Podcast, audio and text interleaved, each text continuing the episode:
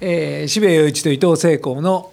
話せばわかる、はいえー、今回は荻上さんに来ていただきました。よろしくお願いいたします。よろしくお願いします。荻上です。よろしくお願いします。もう心強い。本当ですか、うん、もうずっともう伊藤さんからの強い推薦で、うん、来てほしい。伊藤さんと本当にお久しぶりですよね。そうそうだね。何時以来かな。朝日新聞の書評委員をやっていた時ですから そ, その時に一緒に書評委員また僕は呼び戻されまして、今書評委員またやっておりますけども。でも若い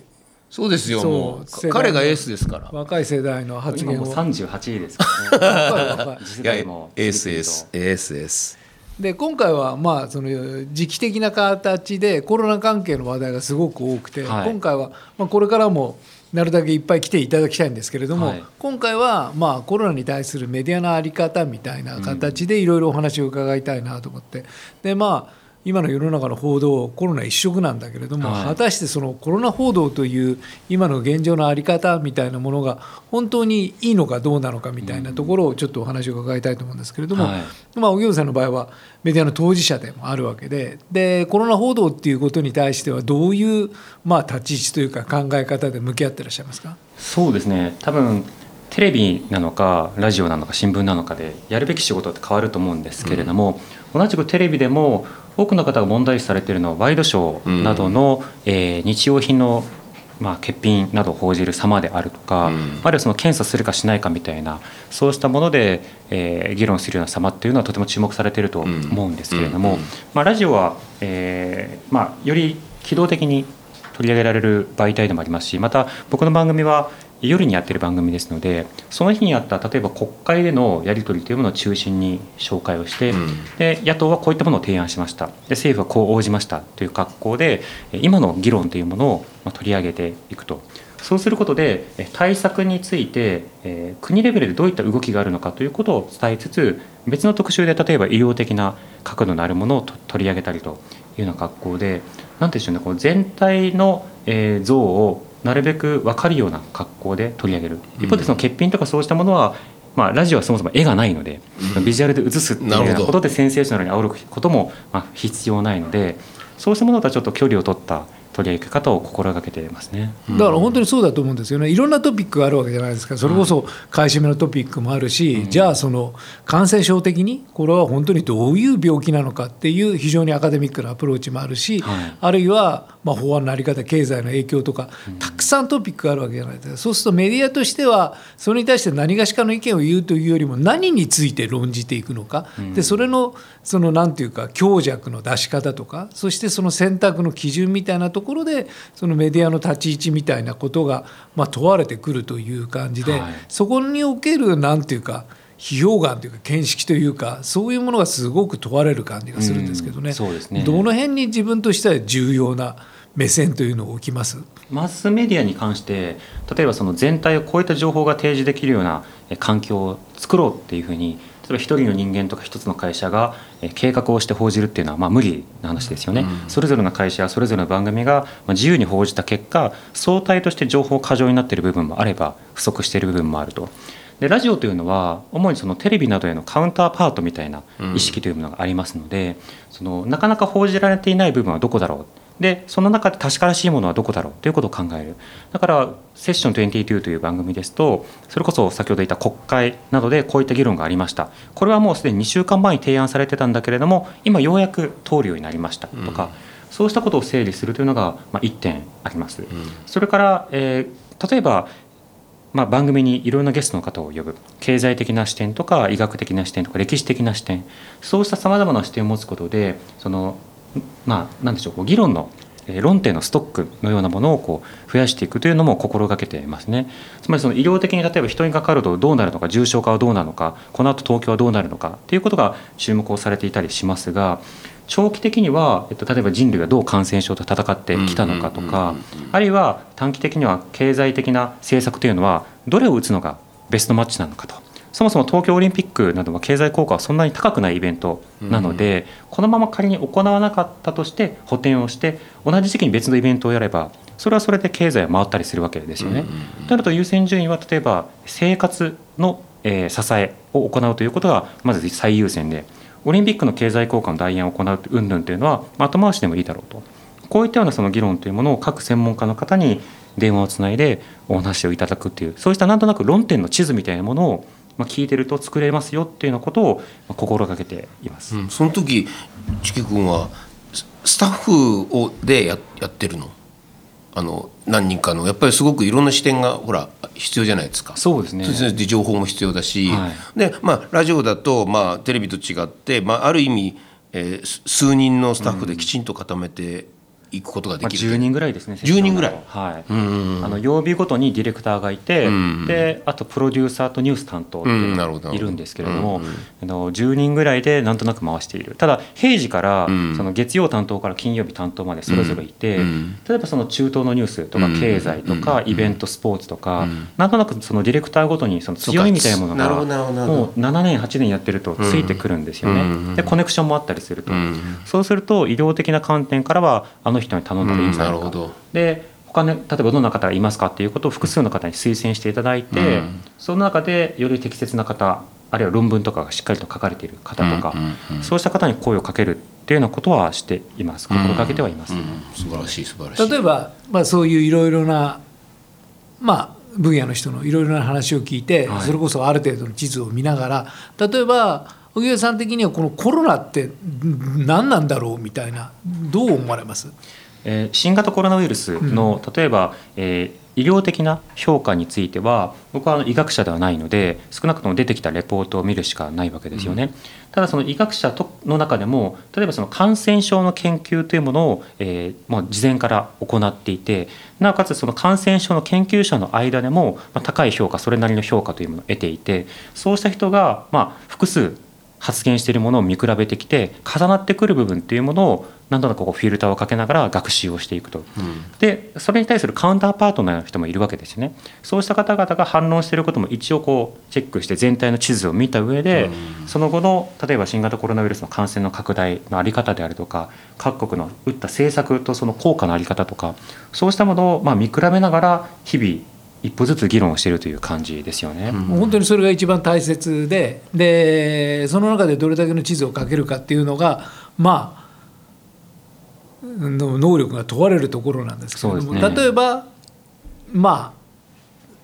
あ、直接的にでもそのテーマが出てくるわけじゃないですか、はい、果たしてこのシャットアウトってどうなんだろう、うん、すべきなのかすべきじゃないのか、それを断定的に言うことはメディアの役割ではないかもしれないけれども、はい、でも自分なりの見識の中で何か方向性を見ていかなければいけないんじゃないか、はい、まあ、僕なんかそこですごい悩むんだけれども、なんて言ったらいいのか全然分かんないなと思って、で、まあ、おっしゃるようにいくつかのこういろいろなうん意見を聞きながら地図を書いていくんだけども、なかなか見えないというところがあって、小倉さん的にはどう思われます？例えば今の感染症対策っていうのは。そうですね、あの例えば休校措置などがありました、うん、あと今東京ではロックダウンするのかどうかということも注目されています、うん、でそれらを行うかどうかというのは政治的な判断だと思うんですが、うん、その前提にその専門家の意見をどの程度聞いてどう反映したのかというような、そうした議事録などを公開する、情報をアクセスしやすいようにするということはまず前提だと思うんです、うんうん、あと政治的決断というのはその A 案 B 案があってどちらにもメリットデメリットがありますというふうに揃ったときに、ではこちらに行きますというふうに A やと決めるという、そういった面があるわけですよね、うんうん、でも政治的判断というのはそれで終わりではなくて、そこの先にどういった見通しを立てるのか、今行ったこの決断をどの段階になったら解除しうるのかとか、うん、あるいはそれに対して政治的にはどういう補填であるとかプラン B などを用意しているのかとか、そうしたことを開示することも重要なんですよね、うん、ただあの例えば休校の判断、これの効果というのはあの一定程度あるのかないのか、これは分からない。これは専門家会議でも休校単体の、えー、政策ターゲットを取り出して評価することはできないというふうに判定しているので、聞かなかったとも聞いたともいやね、分からないんですよね、うん、ただそれについてその決断をする際に少なくとも例えば専門家など意見を反映したとは言えなそうだと、あるいは当日まで文部科学大臣も把握してなかったということも分かっていると、うんうん、そうね、いうとその透明性や手続きの面でいろいろ疑問が残るところは確かだと、だから休校するなとは言わないが決断したのであればその背景にあるそのリソースというものを国民にフルオープンにしてくれと、うん、そういったようなその前提条件を用意してほしいというふうには思います、うん、まさにそれなんですよね。だから本当にそこまで問題を整理してでちゃんとそのなんか視聴者にききっちり提示するっていう役目が、まあ、今のメディアのあり方だと思っていて、まさに本当におっしゃる通りだと思います、はい、だから、えー、休校がイエスかノーかっていうことを言いたくなってしまうんですけれども、うん、まあ僕は言っちゃいますけど、あれはノーだと思いますけども、はい、でもあのメディアの役目っていうのはそこもあるのかもしれないけども、最終的にじゃあ本当にあれが有効であるのかどうなのかっていうことを判断する材料はこれとこれとこれとこれがありますよ、皆さんどう思われますかみたいなところまで追い込まないとダメだと思うんですよね、うん、そうですね。でそれが何ら提示されないまま、うん、なんか突然じゃあこんなにやったらうちの子どもたちはどうなるんだ、経済効果はどうなんだっていうところにどうしても話がいっちゃって、うん、で嘆いているお母さんたちの話みたいなところで非常に情緒的なところに行ってしまうっていう、うんまあ、それは必要なのかもしれないけども、その大前提となるべきまあそのいろいろな検証事象をどれだけメディアが出していけるのかっていうことだと思うんですよね。そうですね。でおっしゃる通りないよと、うん、全然何も考えずにやったっていうのは明らかだよっていう、うんうんまあ、だからブラックボックスを作んないでくれと、ブラックボックスの中に何が入ってるんだっていうことが一番大事なメディアのね、それを言い続けるっていうのが役割だけども、なかなかそのブラックボックスのふたつひとつさえ開けてくれないから、うん、でもう何に も, もう資料も何もありませんでしたっていうことになっちゃってるから、えー、それは本当に困りますよね我々としては。そうですね、うん、休校措置そのものについては、まあ、とはいえ情報が乏しい中で決断しなくてはいけなかったというような用語も一応不可能ではないわけですよね、うん、といってもあのこの用語は僕は採用しませんけど、うん、というのは情報がそこまで不足していたとは思えない、思えないです、全然思えないですね。ただそれより問題だと思うのはその開校の判断の理由がよくわからないということなので、国会でも野党が追及していたんですけれども、その例えば開校つまり、えっと、一斉休校の要請を取り下げるという判断をした際というのは東京をはじめとして各地域でその新型コロナの感染者数が新しい感染者数が横ばいからその微増の状況だったので、少なくともこれで効果があったからもういらないですよというようなことは言えないタイミングだったんですよね、うん、で一方でその休校解除ということになるとある程度緩和ムードを作り出すということにもなるわけです、うんうん、で緩和ムードを作り出すということになれば当然あもう出かけていいんだとか、うん、そうした気持ちにもなったりもしますので、うん、その政策ターゲットがややちぐはぐであると、うん、で厳しくするのであれば休校に対してはより適切な手段が思い浮かんだので、うんえー、パート分けをしますと、で実際報告書にはそう書かれているわけですよね、うんうん、実際にその感染者が発生した地域と発生したけど回復した地域と、うん、まだ発生もしていない地域の学校でそれぞれ異なる判断をしましょう、うん、最初からこれでも良かったかもしれないけれども、まあ、この判断そのものは妥当だろうと、うん、ただそれを行うことは決して今後の政策対応を緩めることではないし、うん、専門家会議も含めてそれは今後の対策を緩めることであってはならないというようなことは述べていたわけです、うん、となるとその休校解除というのはやっぱり決して緩和的なメッセージを持つものではなく、うん、より合理的な選択肢を取るため、つまり長期戦だから勉強はちゃんと確保しよう、日常確保しようというタッグ類のものであって、うん、何かしらの安定してきた落ち着いてきたという判断ではないんだというようなメッセージを出すべきだったんですが、というかまあそういうメッセージを出すつもりなんか全くないから出しようがなくて、だからおっしゃる通りで、だからメディアの役目っていうのはじゃあそのなぜ全部閉じたんだという根拠ないでしょって、だから開くときも根拠ないでしょっていう、はい、まあ、あの本当におっしゃる通りのことで、それを明らかにすると要するに開く根拠がないってことは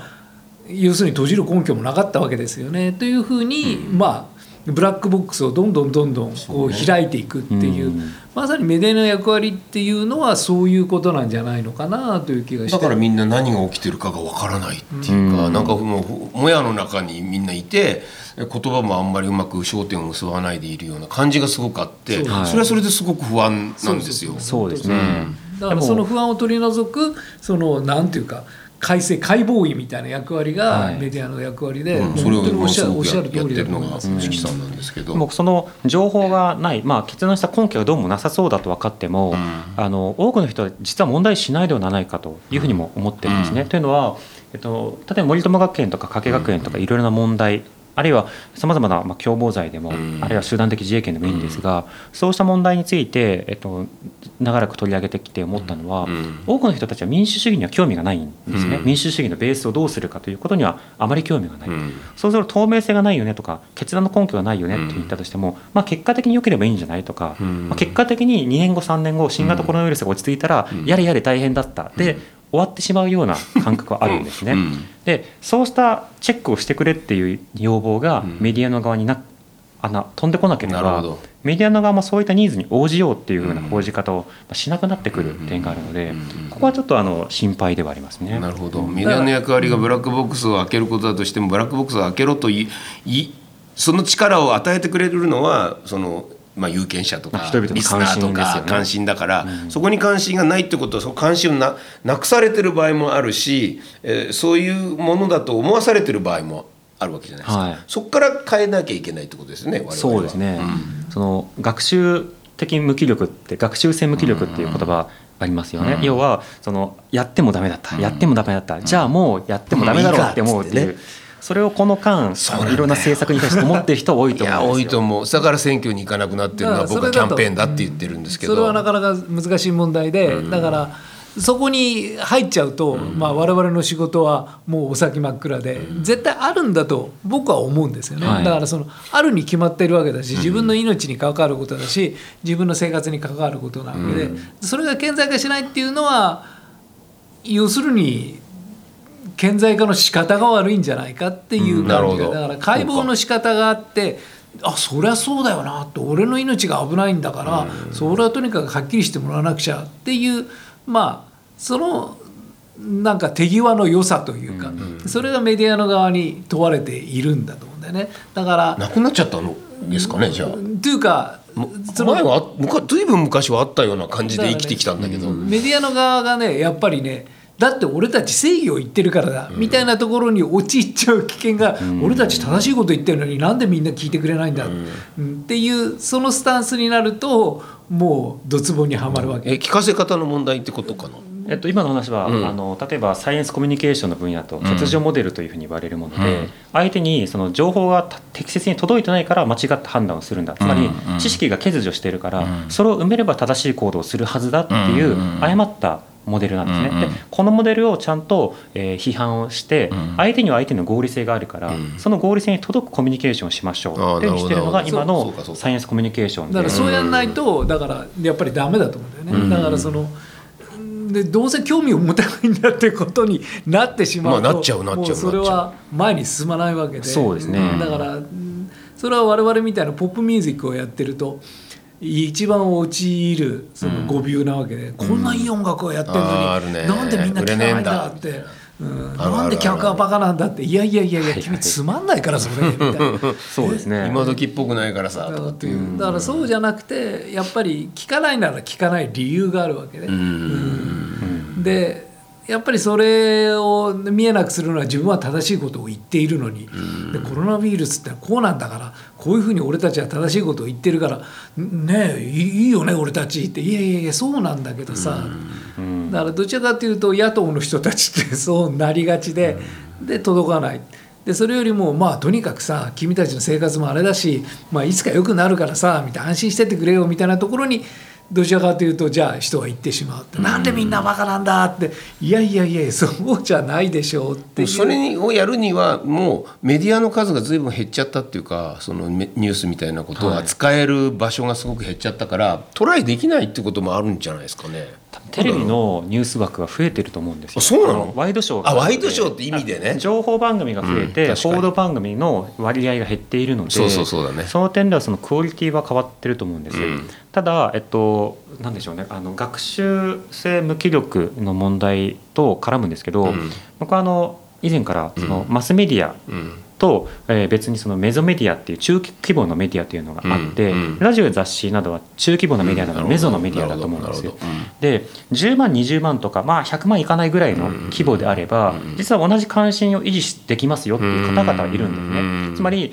あの先ほど多くの人たちは民主主義にそんなに興味ないんじゃないかって話があったんですけど、うんうん、でも一部も民主主義にものすごく興味がある人はいて、うんうん、その規模はまあ数百万人ぐらいはいるという手応えはあるんですね、うんうん、そうするとその方々と同時にアカデミックな知見とかあるいは政治思想的な、えー、基盤を立脚した上での検証とかを続けておくと、いざという時に世の中がこうスタンバイ状態になった時にすぐさまスイッチを押せるようなスイッチャーになれると思うんですよ、うん、要はこういった問題は今まであったからこういった改善案ももう用意してますよ、うん、その用意されてる改善案を皆さんどうですかって問うタイミングが来れば役に立つっていうこともあるので、メディアの役割が今すぐ多くの人たちのスイッチを押すということだけではなく、うんうん、むしろそうなってしまうと上立主義とかポ、うん、ピュリズムになっちゃうので、うん、そうではないなんかスローなやり方があってもいいのかなとは思います、ねうんうん、なるほどなるほど、それはすごいなんか希望希望が少し、うん、かだから役割分担ですよね、うんうん、だからその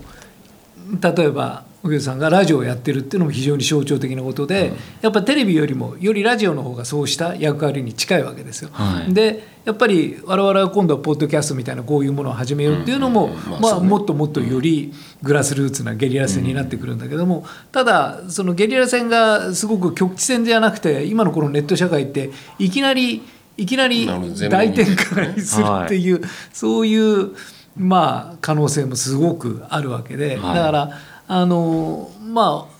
危機感はすごくわかるんだけれども、多くの人が民主主義に興味を持たないようになってしまったと思っちゃうことはとてもとても僕は危険なような気がして、うん、僕はあのそこで何でしょうこう、まあ、シニシズムにこう、うん、ならないタイプというか、うんまあ、それはそれとしてそうなってるからどういうふうにしていこうかと、うん、そうですそうです、つまりそのさっき言ったようにいや民主主義の危機なんかだからっていうふうに煽っても多分伝わらないので、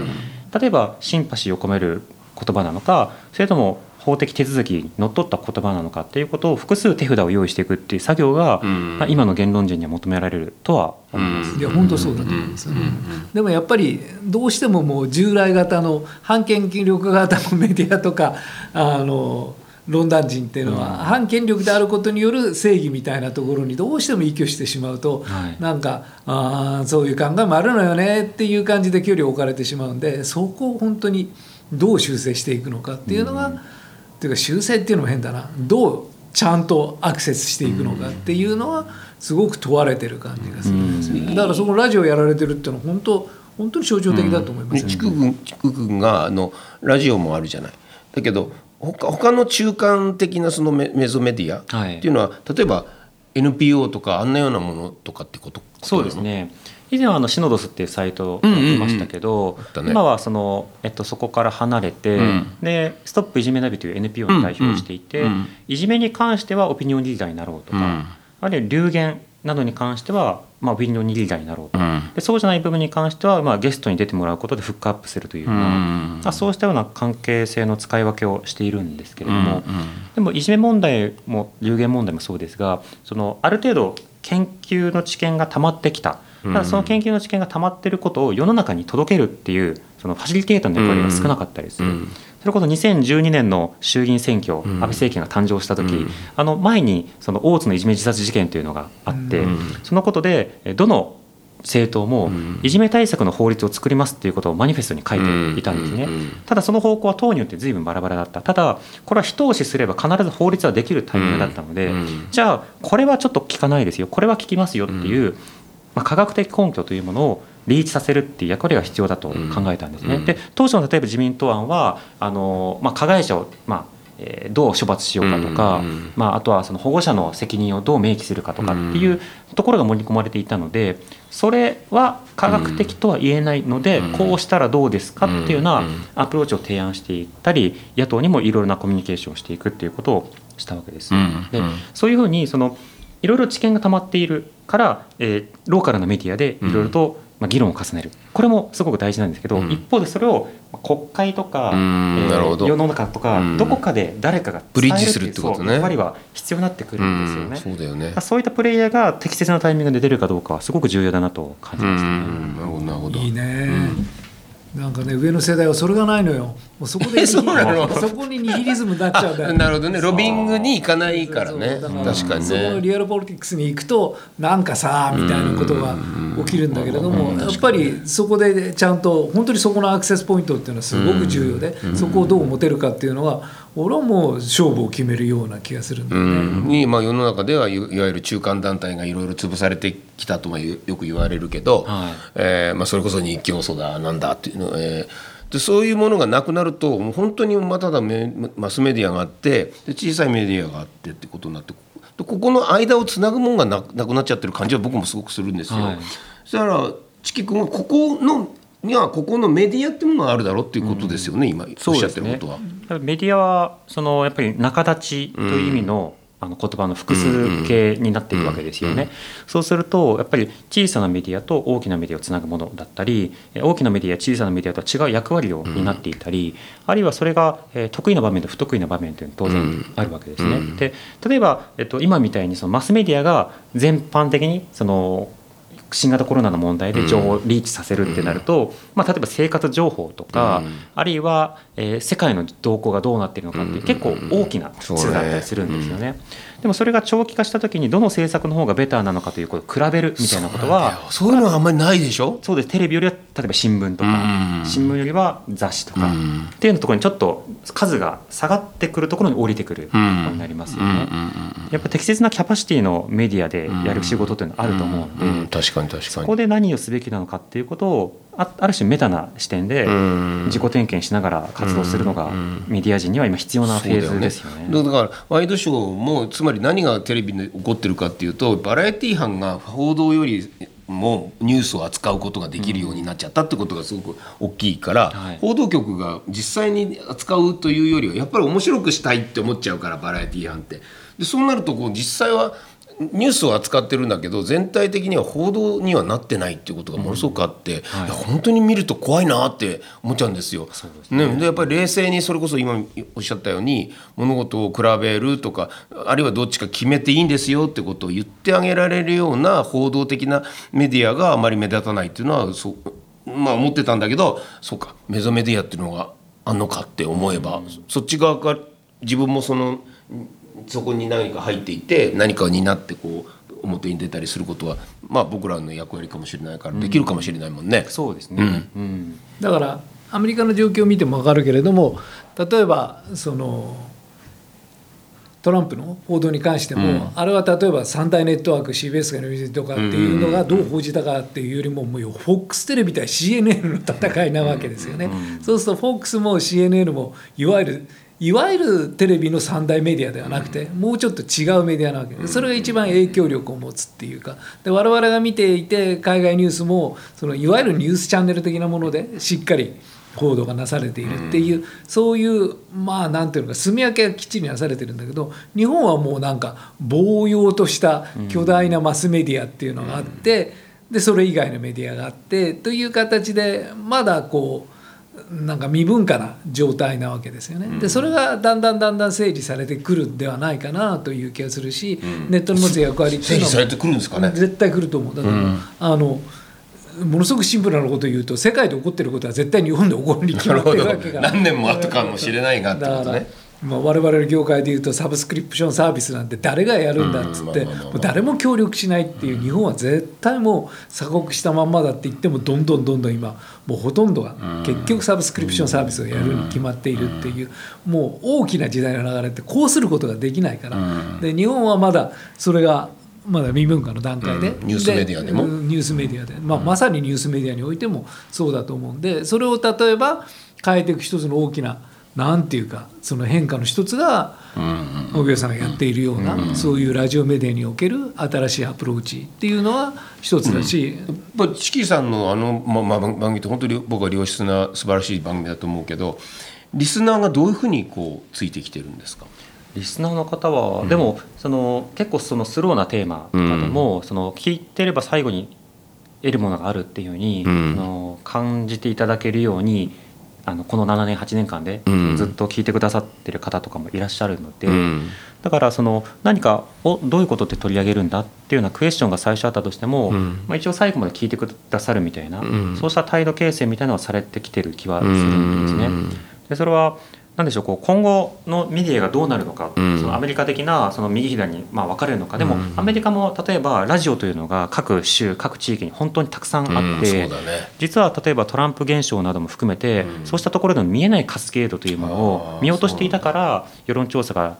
間違えたんじゃないかとも言われていたり、あるいは YouTuber とか、あるいはそれこそ向こうはポスティングのえー、何でしょう、こう世の中というか、まあ、ミニなメディアでチラシを配ったり街に貼ったり、そうですね、うん、そうしたものもいろんな役割を果たしているので、うん、その両極の巨頭みたいなものもどこかに生まれるかもしれないが、うん、もうより分散的なメディア、小さなメディアというのもたくさん出てくるだろうと、うん、で例えばその台湾とかその香港とかいろんな国の状況、うん、地域の状況とかも見てみても、例えばその中国資本が入ることによって右左とかではなく、うん、特定の国の影響というものが露骨に逆らえなくなる、うん、あるいはその国が直接資本を入れてなかったとしても中国でマネタイズしなくてはいけないような企業がスポンサーになることによって、うん、その大忖度リレーがこう始まるということが、例えば台湾メディアでにせんねんだいに入って起きたっていう論文もあったりするんですよね、うんうん、一方でそのマルチメディア展開でケーブルテレビが加速することで地上波が壊滅的な状況になり、でもこのケーブルテレビなどで多チャンネル化すると右左に分かれるというよりはあの低質な方に流れると、要は人材育成できなくなるし、そしてあのどこも似たり寄ったりになるし、でもその瞬間の数字を稼がなきゃいけない、スキャンダリズムになるよね。そうですね、うん、だからその、まあ、ちょっと遠くが見れないような格好になっていく。で問題はその右左の対立が大きくなることよりも、その先をどういうふうに設計するのかということを誰もわからないまま、ただただその目の前のことだけを追いかけているという状況があったりすると、議論のベースそのものが共有できなかったりするわけですよね。そうした時にその実はこの社会で機能している小さなメディアとか、えー、複数的なプラットフォームみたいなものの役割を、まあ、適切にこう見ていくっていうことは重要で、でそれは結構ローカルで歴史あるもので、それこそ起用論文とか、うんまあ、あの科学雑誌とか、あるいはそれぞれのその何でしょうね、メールマガジンとかメーリングリストとか、うん、古典的なものの中でもた確かな知識みたいなものが蓄積されているということがあちこちにある、ね、大学院の論文とかね、うん、そんなのもあるかもしれないよね。そうです、うん、そうしたものにその新しいものに求めていくっていうこと一辺倒だけではなくて、うん、新しい道具を使ってそうした確かな知識をどうつなげていくのか、うん、そうか編集するかっていうことだ。そうですね。そうだよね、うん、それが以前のシノドスというメディアに僕が期待していたものであり、うん、セッションという番組でも自分が普段、うん、なるべく確からしい人を呼びましょうということでやっていることだったりするので、うん、そうした試みが、まあ、例えばテレビの複数の番組にでも届いていけば変わるかもしれないし、うんねね、コーナーでもいいからってことだよね、うん、だからまあ神さんにあのいろいろ今回のコロナの話を聞いた時にも、ねえー、感染症 の,、ね、あのお話を聞いた時にも、要するに一番根拠となるその論陣を張る上でのチェックすべきは、それこそサイエンスとかああいう科学のもういわゆる世界的な権威のいわゆる非常にアカデミックな雑誌というのが一番強力なメディアだったりする可能性もあるっていう、えーうん、まさにそういうことだと思うし、そうですね、だからまあ今回我々がこのポッドキャストを始めようと思ったのも、まあアメリカにいる我々のスタッフからもうとにかくアメリカのいわゆる政治的なそのメディアとしてものすごく力を持っているのがポッドキャストだって、それをみんなものすごく聞いているよっていう、うん、そういう話を聞いて、あなるほどなという、これはこれで一つの武器なんだなというのがあって、でまあ今日はいっかいめで作ってるんだけども、はい、すごくこれは作りやすいというか、うんうん、ラジオテレビ雑誌いろんなものを僕も作ってきたけども、あこれは違うなという、なんかすごく肉体性があって、うん、自由度があるメディアなんだなというのがあって、うん、それはやっぱり文字だとうん何個もなんつったらいいのかな、チェックが自分の中でもチェックが入るし、まあ、人からもチェックが入ったり入らなかったけど、そういうようなことですか。というかそういうただこう言っちゃえるっていうというか、やっぱりすごく肉体的なメディアなんだなというのがあって、あなるほどなというのが、えー、非常に表現の音とかの表現とかってことというか、この話を聞いていても、うん、やっぱりこれは活字で読むのとは全然違うと思うんだよね。すごくフィジカルなものであるし、でなおかつとにかくいちじかん以上喋れるわけですよ、はい、だからこうその中に置けておいて生じる肉体性っていうのはすごくやっぱり、ね、今細切れじゃないですか、うん、本当に今なメディアで細切れだって、ツイッターがそうじゃないですか、もうひゃくにじゅうもじになりじゃあひゃくかひゃくよんじゅう、その中でしか言えないことが実は あ, あ, あるってこと忘れちゃってるよねみんな。まあそうですね、うん、やっぱり世の中にはじゅうまんじぐらい読まなきゃたどり着けない人みたいなものがあるのでそれなのよ、そのひゃくよんじゅうじでいけると思うなよっていうのは、そうそうそうそうそう、本を書くものとしてもありますし、うん、本を読んできたものとしても思いますし、うん、皆さん分かってるはずなんですけどね、うん、慣れるとそうなっちゃうんだよね。だから そ, そのひゃくよんじゅうじで言えてないと、まあ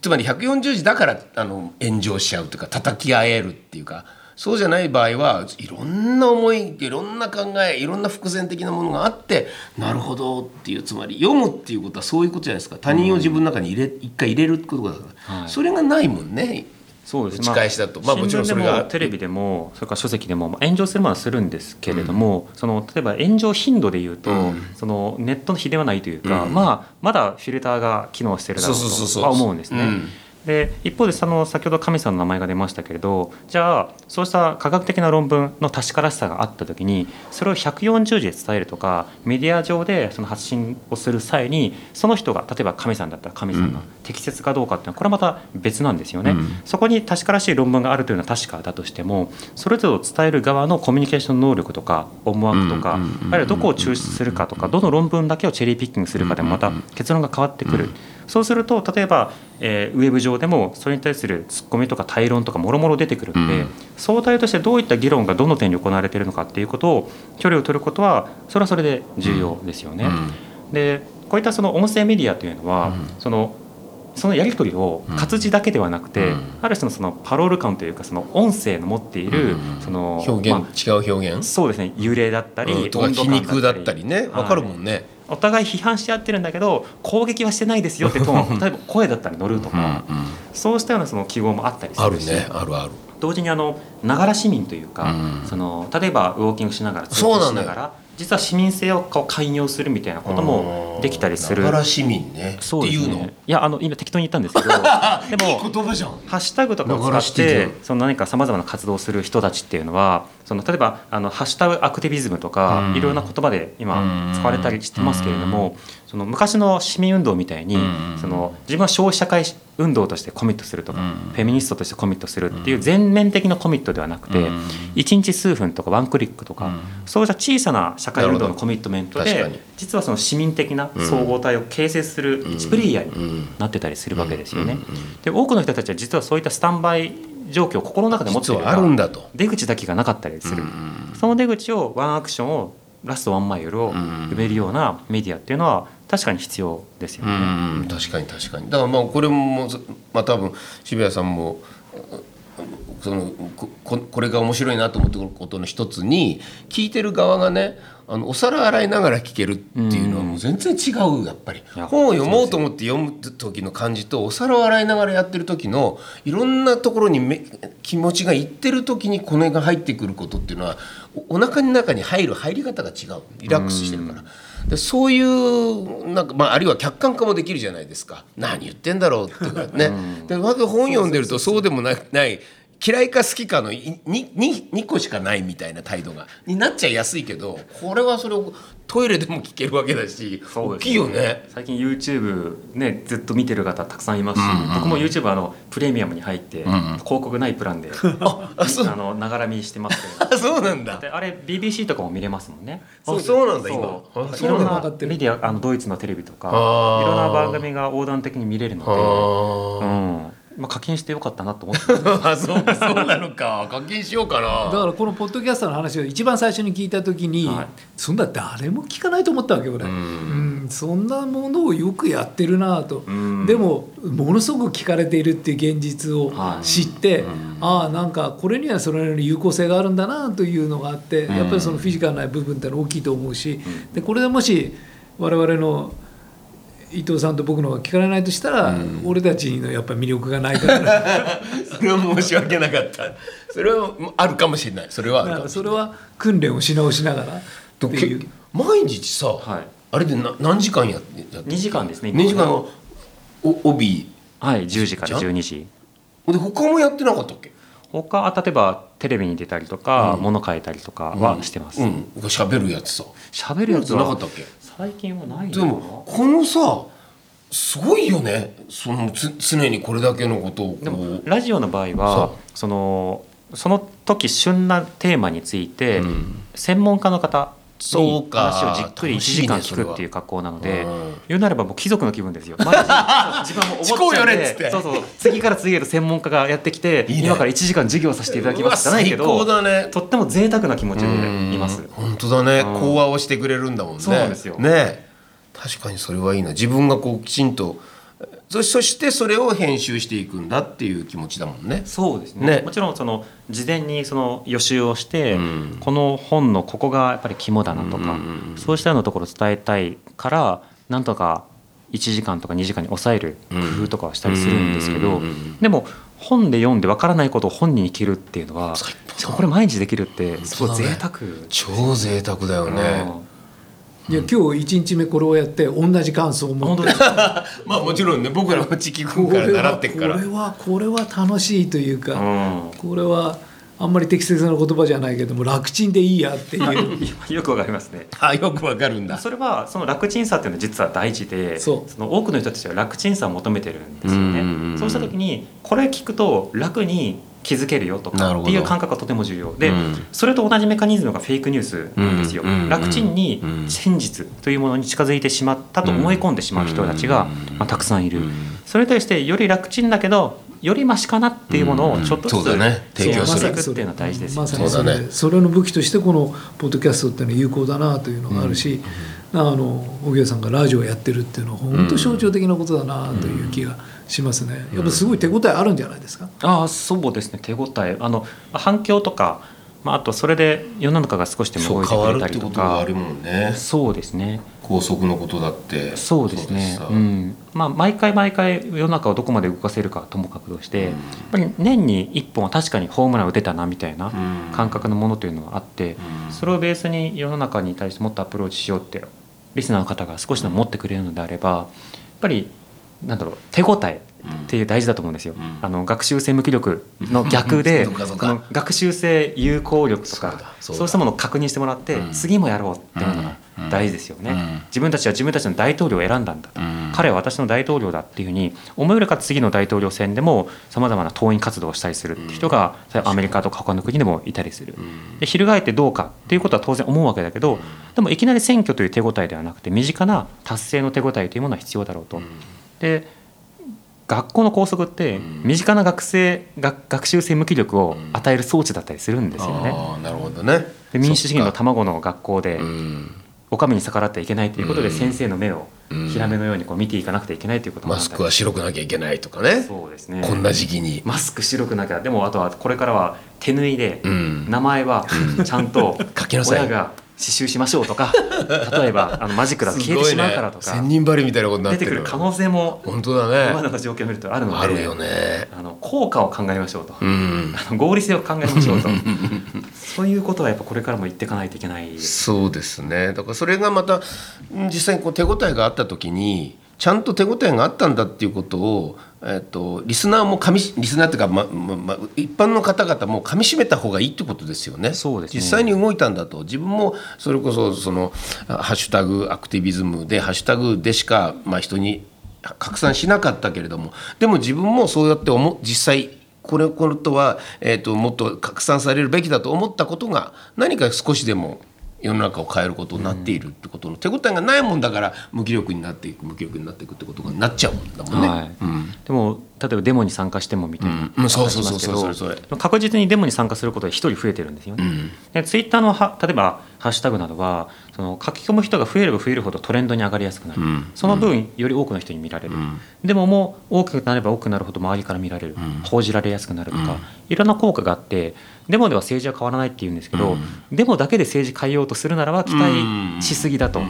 デモはあくまで政治を変えるための一手段であって、うん、プラスアルファのいろいろしなくちゃいけないと、うん、でも投票だけじゃ変わらないとか、うん、デモだけじゃ変わらないっていうように一個のだけにその期待値を込めすぎてしまっていて、うんうんうん、確かにそうだね、それがダメならちょっとお手上げですわってちょっとなりすぎな面はあるんですね。早すぎってそう早いですね。早すぎそこが素晴らしいと思うのよ、うん、僕だからそのいわゆる非常に反権力的なモチベーションとかイデオロギーを持つとそのデモはいいのよ、うん、もうみんなデモ行こうっつって、うんまあ、我々もデモ行くわけで、ねうんはい、でそこではある程度のカタルシスがあってよっしゃーっつって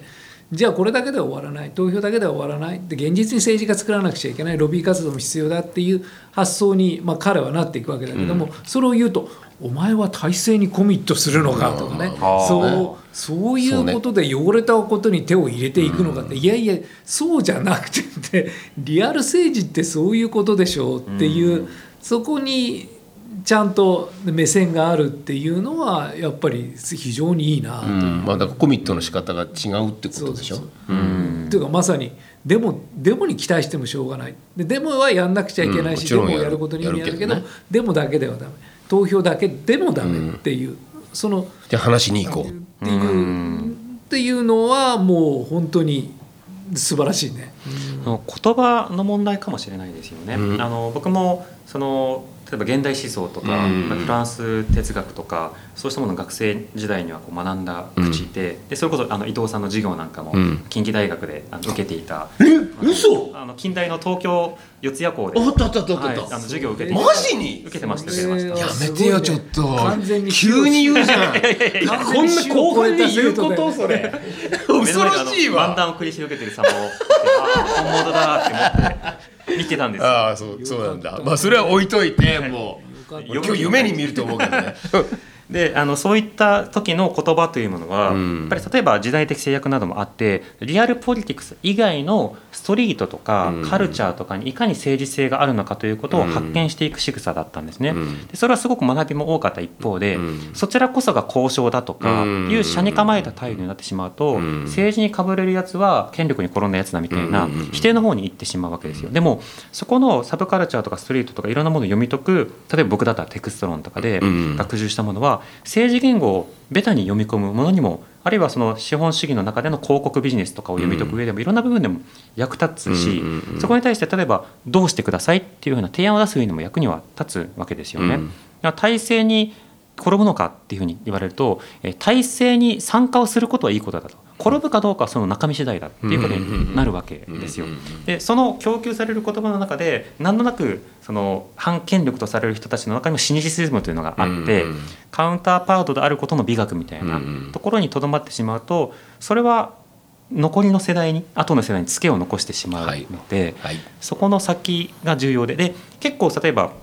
政治家の人たちと話しても、その話せば分かるっていうような感覚ってあると思うんですよ。あの意外とそのイデオロギーでやってるんじゃなくて、知らないだけなんだとか、うんうん、なるほどね、その言葉しかないだけなんだと。なるほど。そうやっぱ加害者とか罰せないといじめ減らないよっていうから、うん、いやデータで加害者を罰すると、うん、あの世の中はあの例えば ディーブイ などが増えますと、うん、加害者が学校教育から排除されます、うん、その人たちはしかし暴力を行うことによって相手を支配したという成功体験だけは持っていきます、うん、でも他のところから社会に、えー、参加をして稼ぐという手段がそこの人から奪われます、うん、どうするかっていうと、うん、それまでやってきた暴力的な資産を子どもの通りに、子どもの時期と同じようにやっていきますっていう生き方しかなくなります、はい、じゃあ退学じゃないですよねって話をする、うん、そうだねってなるみたいなこともまあまああるわけです。なるほど。イデオロギーにそんなに染まってない人の場合は、うんうんうん、となると話せば分かる人と話しても分かんない人って線引きがさらにこうできて、うんうん、少なくともそれするだけでも大きいもんね。そうですね、うん、そこに行く前にその体制がうんぬんっていうのは、多分なんだろうな、初めて行く バ, バイトって怖いなみたいなぐらいの感覚なのでそんなもんかね、今から今から初心者になるのちょっと嫌だなみたいな、いい年してとかねそうそう、その感覚に近いんじゃないかなって気はします。あ、そうかそうかそうか。そのライブさって不毛だと思うんだよね、うん、で, でもそのライブさを持ってることに充足しているっていうのは、まあ長い、うん、長いそのなんていうか反権力のある意味、うん、まあ、足腰が弱くなってしまうっていう場合、ね、歴史のやっぱり克服すべきあれだと思うし、もっともっと強くなっていかなければいけないと思うし、うん、この番組のタイトルは話せばわかるって、はい、そうそうそうそう、もじりました先はさすがありがとうございます、引用してくれたね、まあ、だからその視点で本当にメディアを作っていくっていう、いやもう素晴らしいと思うんですね、本当に、うん、だからもう僕はもう俺じゃないって言ったの最初話が来た時、本当ですか、僕じゃないよ、荻上チキさんがやんなきゃダメなんだって言ってずっと言ってんのに、今分かったから、分かったでしょ、ほら頼もう俺たちふたり引退してもらうんだから、うん、いやいやいや、でも僕はでもちゃんと少しずつ学んで、うん、やっぱり、まあ、それこそさっきの人一つでもね、まあ、全然違う、まあ、それが一つ出したからって何が変わるって、それこそデモと同じであるけど、うん、でも人一つでもできることはあるし、はい、でなんかそれぞれがやれることはたくさんあって、えっと、それがある時いきなり積み重なってドラスティックな変化が起きるわけなので、それをなんかみんななんていうのかな、信じてないよね、うん、なんか見てないっていうか。そうですね。でも韓国の例えばデモの、うん、その振り返りの時に、例えばそのそうですね、過去のさまざまな弾圧に対して立ち向かう公衆事件とかいろいろな事件を振り返る際にしばしば沸点という言葉が使われますよね。沸点というのは要はひゃくどに達する前の今はきゅうじゅうきゅうどの段階かもしれない、あと一歩何か起こればっていう状況をちゃんと作って、まだ沸騰しないまだ沸騰しない、でもそれまでしっかりと鍋を温めてきた人たちがいるから沸点にリーチすることができるっていう、そうしたものってあると思うんですよ。でそのためのアプローチはやっぱりそれぞれの得意分野でやればいいと思っていて、僕もやっぱりその批評キッズだったので、うん、その文芸評論とか音楽評論とかを聞いたり読んだりして、実はナチュラルにインストールしていたさまざまなカルチャーにこんなメッセージがあったんだ、うん、あなたはそのメッセージ実は受け取っていたんだっていうような語り方が響く人たちもやっぱいるんですよね、うんうん、あの映画って実はこういった意味なんだよっていう、物語の力もあるし批評の力もあるし、うんうん、そうしたことである種の民主主義 の, その観点にこう気づくとか関心を持つって人たちも出てくるので、うん、やっぱりそういったいろんな人たちがプレイヤーとして参加して、だからその僕がとか、うん、そういったことじゃなくて伊藤さんには伊藤さんの役割が、うん、なるほどとか、その個人の役割というのがあるので、うん、そうしたものをやっぱりコミュニケーションを重ねながら確認してやっていくのが大事だと思います、ね、頑張ります楽しみに、楽しみに今後の展開を生徒に教わるよね。ああ、ございます。いや、あの次回も来てください。よろしくお願いします。また機会あればよろしくお願いします。よろしくお願いします。来てください、はい。教えてください。ありがとうございました。ありがとうございました。メインキャスターになってください。ありがとうございます。